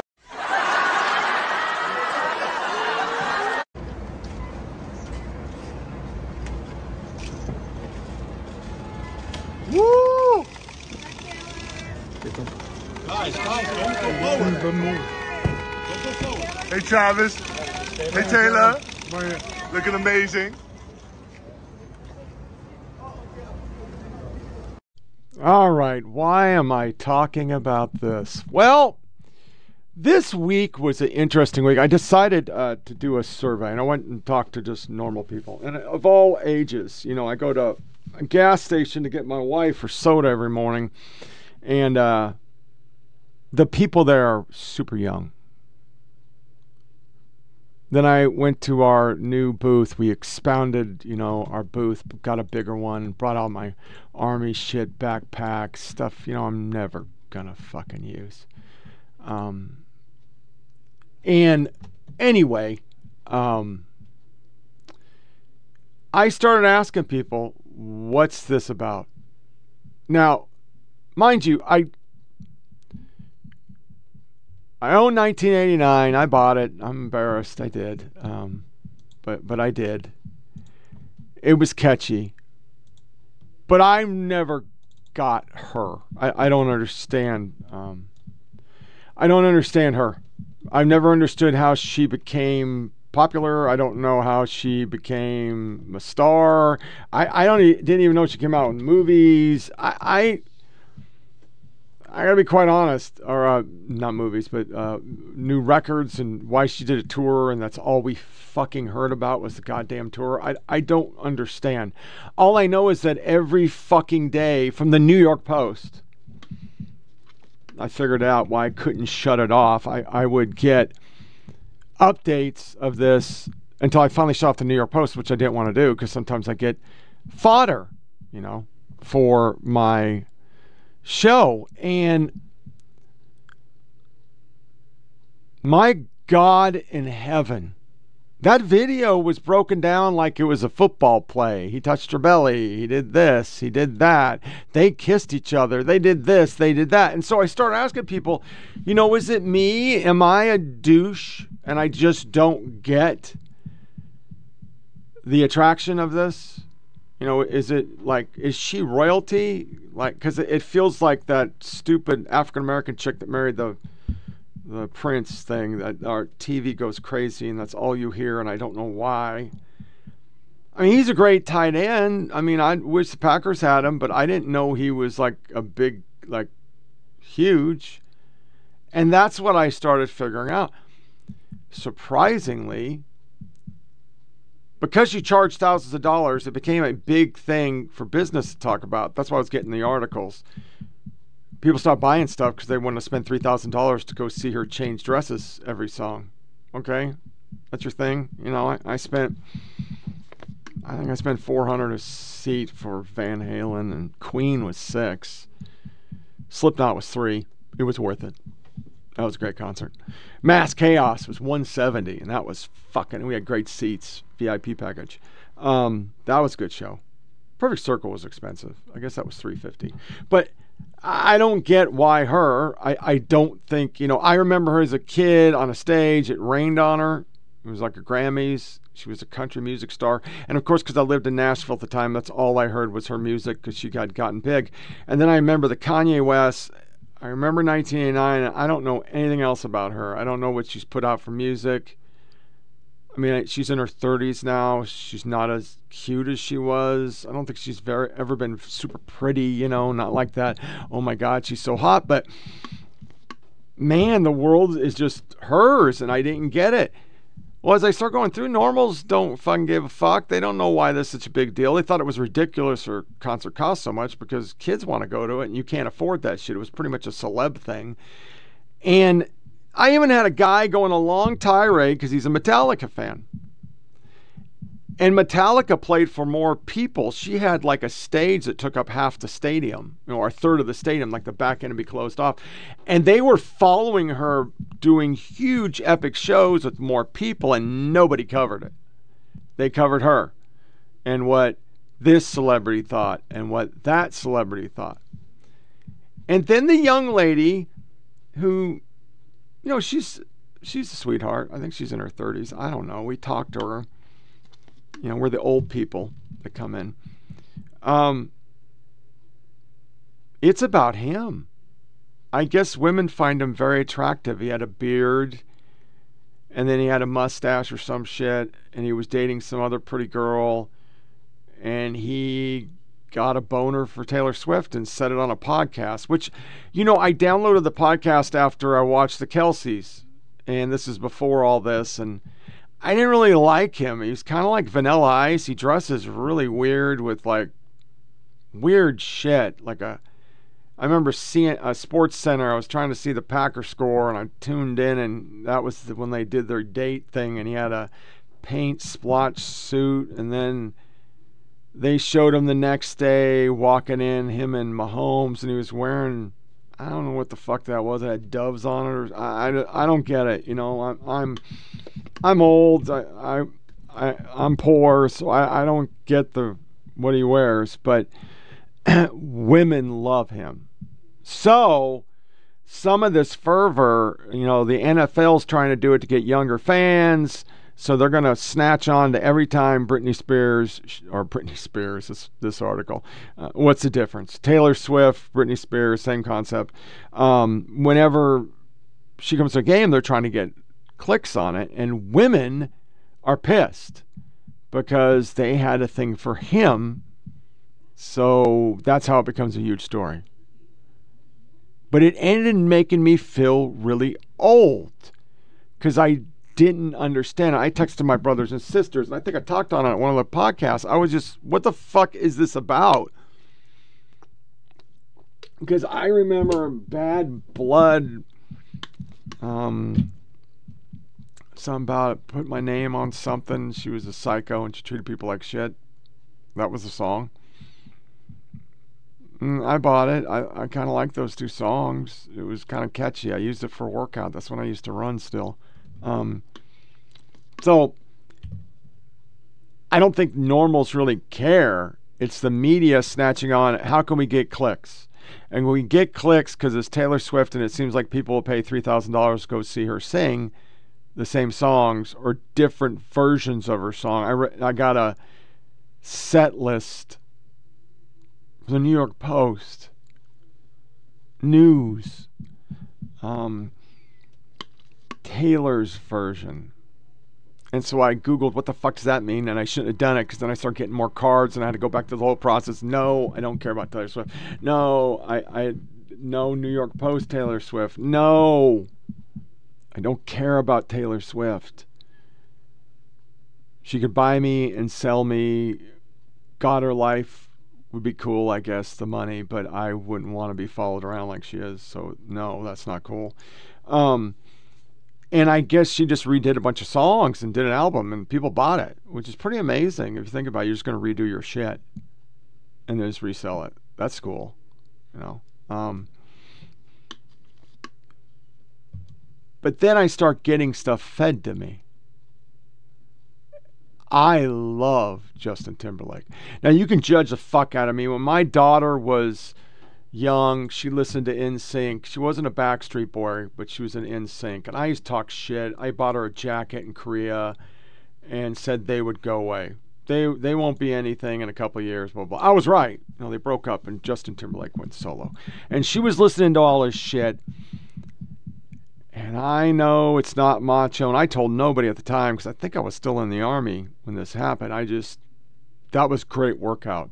Bringing sexy back. I mean, you could I improved my run time with that shit. I was listening to it, and I was big on Tool and him for running, because a Tool song is like six fucking hours long, and you can you know monitor that at the end of I should be close to you know three quarter mile if I'm running eights, right?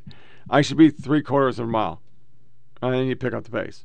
And with him, well, I picked up my pace because it was, and then I bought that Timbaland album that he was on, and that fucking thing was not even my genre, but I listened to it. and I thought it was great. It was good for working out. It was a different change from just metal because that's what I listened to is grunge and metal. So you you know having something more rhythmic was kind of cool. And then I find out he made somebody get an abortion. That sucks because I actually liked him. You know, I thought he was a pretty good dude. I've watched his movies. I just watched the one with the gay kid. He's a good actor.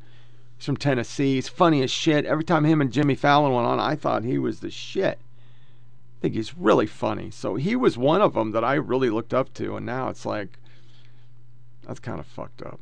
You know, it's their business. I'm not gonna push my morals on them. I think abortion is horrible, but it was disappointing.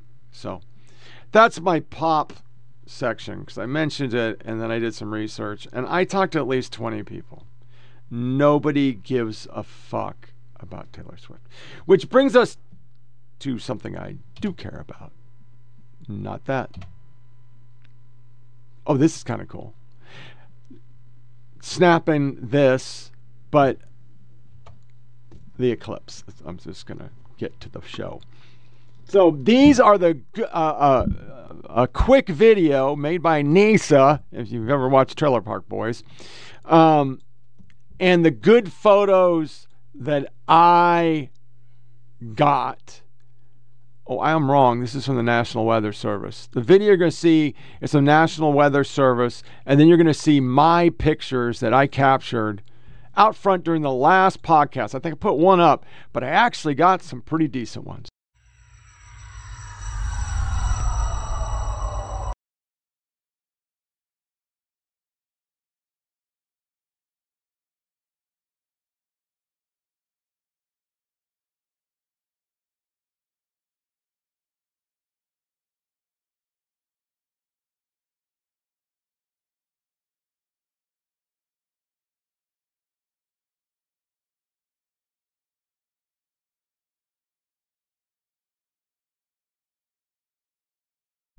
You know, I was pretty happy. I took 400 quick snaps because I had to use the you know the the clouds to actually get these pictures. And it was very difficult because the, the sun would change, and next thing you know, you, you don't have shit.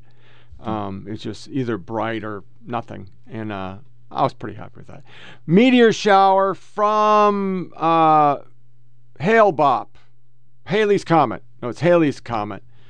This Saturday morning, I have not been able to use. I, I got a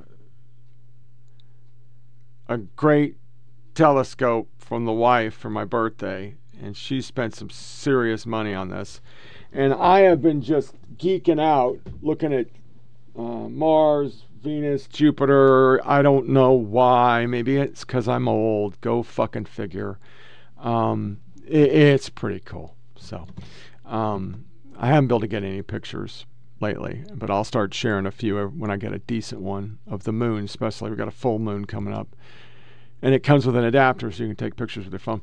Here is uh, actual Lucy spacecraft is getting ready for another one. So we did OSIRIS-REx, and this one's going to do the same thing. It's going to land on a, a Android uh, on a the surface, and it's actually going to bring us back stuff from meteors and once again, I'm really sad that uh, Bruce Willis is incommunicative now um, in his illness, but uh, I guess we don't need him. To our This is America, we have two blocks of sound bites, then we'll call it a day. The first is a is it a teacher or a student? A kid going the fuck off on a teacher and then a board member in Massachusetts melting down on a parent. And the language she uses kind of tends me to believe that maybe that's why the kids are fucking assholes. This is America. Don't catch you slipping now. Don't catch you slipping now. Look what I'm whipping. This is America. Don't catch you slipping now. Don't catch you slipping now. Look what I'm whipping now. And this is America. I stop talking. You do not come up to me, Dr. Shu. Get my goddamn face. You go there. All right. Sit down. Okay? You go sit down. What, what did you, why you told me? You go sit down, all right? You, you never come up to me like that? I mean, Who the fuck do you think you are? Yeah, twitch your little fucking face. Turn around and raise your fist like that, Dr. Shu. Do it again. I'm not fucking playing. All right? Okay, Come up to me and do that to me, I'll do it to you, bitch. All right? Go sit down. Shut your fucking mouth. fucking tell me who the fuck you think you are. I am not, it's a conflict of interest, okay? Really? That, yes, it is. I don't You answer on- represent the town. I don't represent analog to the town. You represent the firefighters. You I do represent the not public safety personnel. the job that pays my family's food. Thank you. Have and a nice night. Okay? Yeah, thank you for uh, your attention to this matter. I think no one in town likes you. Uh, go, anything you say. go eat some ice cream. Yeah, why don't you go fuck yourself? Can we get the police here so this guy doesn't attack any of us? If he's gonna be here, I am not. I'm done with this shit and him. Make motion to adjourn? Do you want to just go through the? No, let's get out of here. Okay. Let's Make sure that Lil's. Yeah, that's why. Make sure. All those in favor? I think any uh, male that's over the age of uh, 35, that kid needs his ass kicked, right? Maybe young kids think that shit's cool. That that's that's unsatisfactory on so many levels. I can't even articulate at this point in time. That kid needs his fucking ass kicked, and I think that's what it comes down to. We're at a point where we really just these kids are half left on their own, which is really sad, by parents that are working too hard. I'm not saying parents, you know, fuck, I, I got 50%. I got one that seems decent and one disowned me because George Floyd died. So, I mean, uh, what do you do with that? I mean, I don't know what to do about that. I, I, I just because I didn't like Antifa, I was a racist. What? What the fuck? Um, so, I mean, I think it's a tough go across the board for everybody. Um, you're competing. You're competing with so many factors with social media, and it's hard as a parent. How do you rein them in?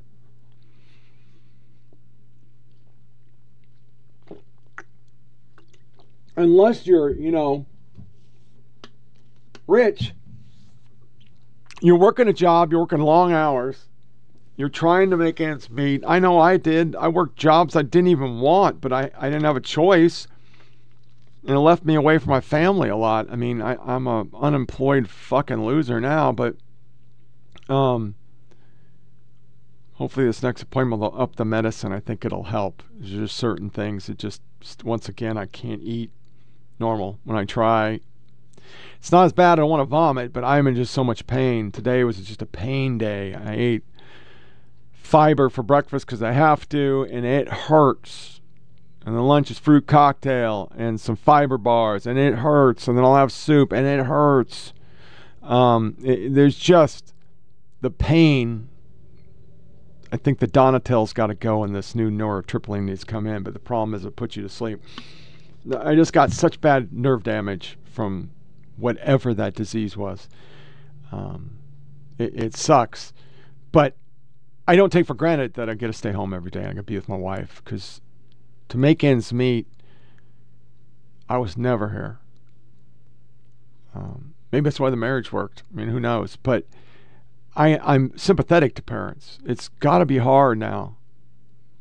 Uh, The pressures of a child who wants to be accepted as they are, but then you have the digital self and you have all this influencing and pop stars and this is cool and I'm not cool and I want to wear that and man, it's just tough. And um the world's a shithole. You know how, what do you say to a kid today?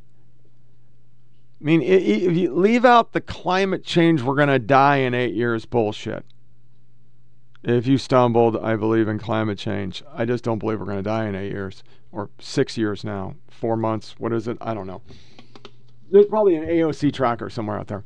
Um, but what do you say to the kid? They're being told that we're going to die from climate change. You see war all the fucking time. Every one of these kids that's, you know, 10, 11, all they've known is war. We're always in war somewhere.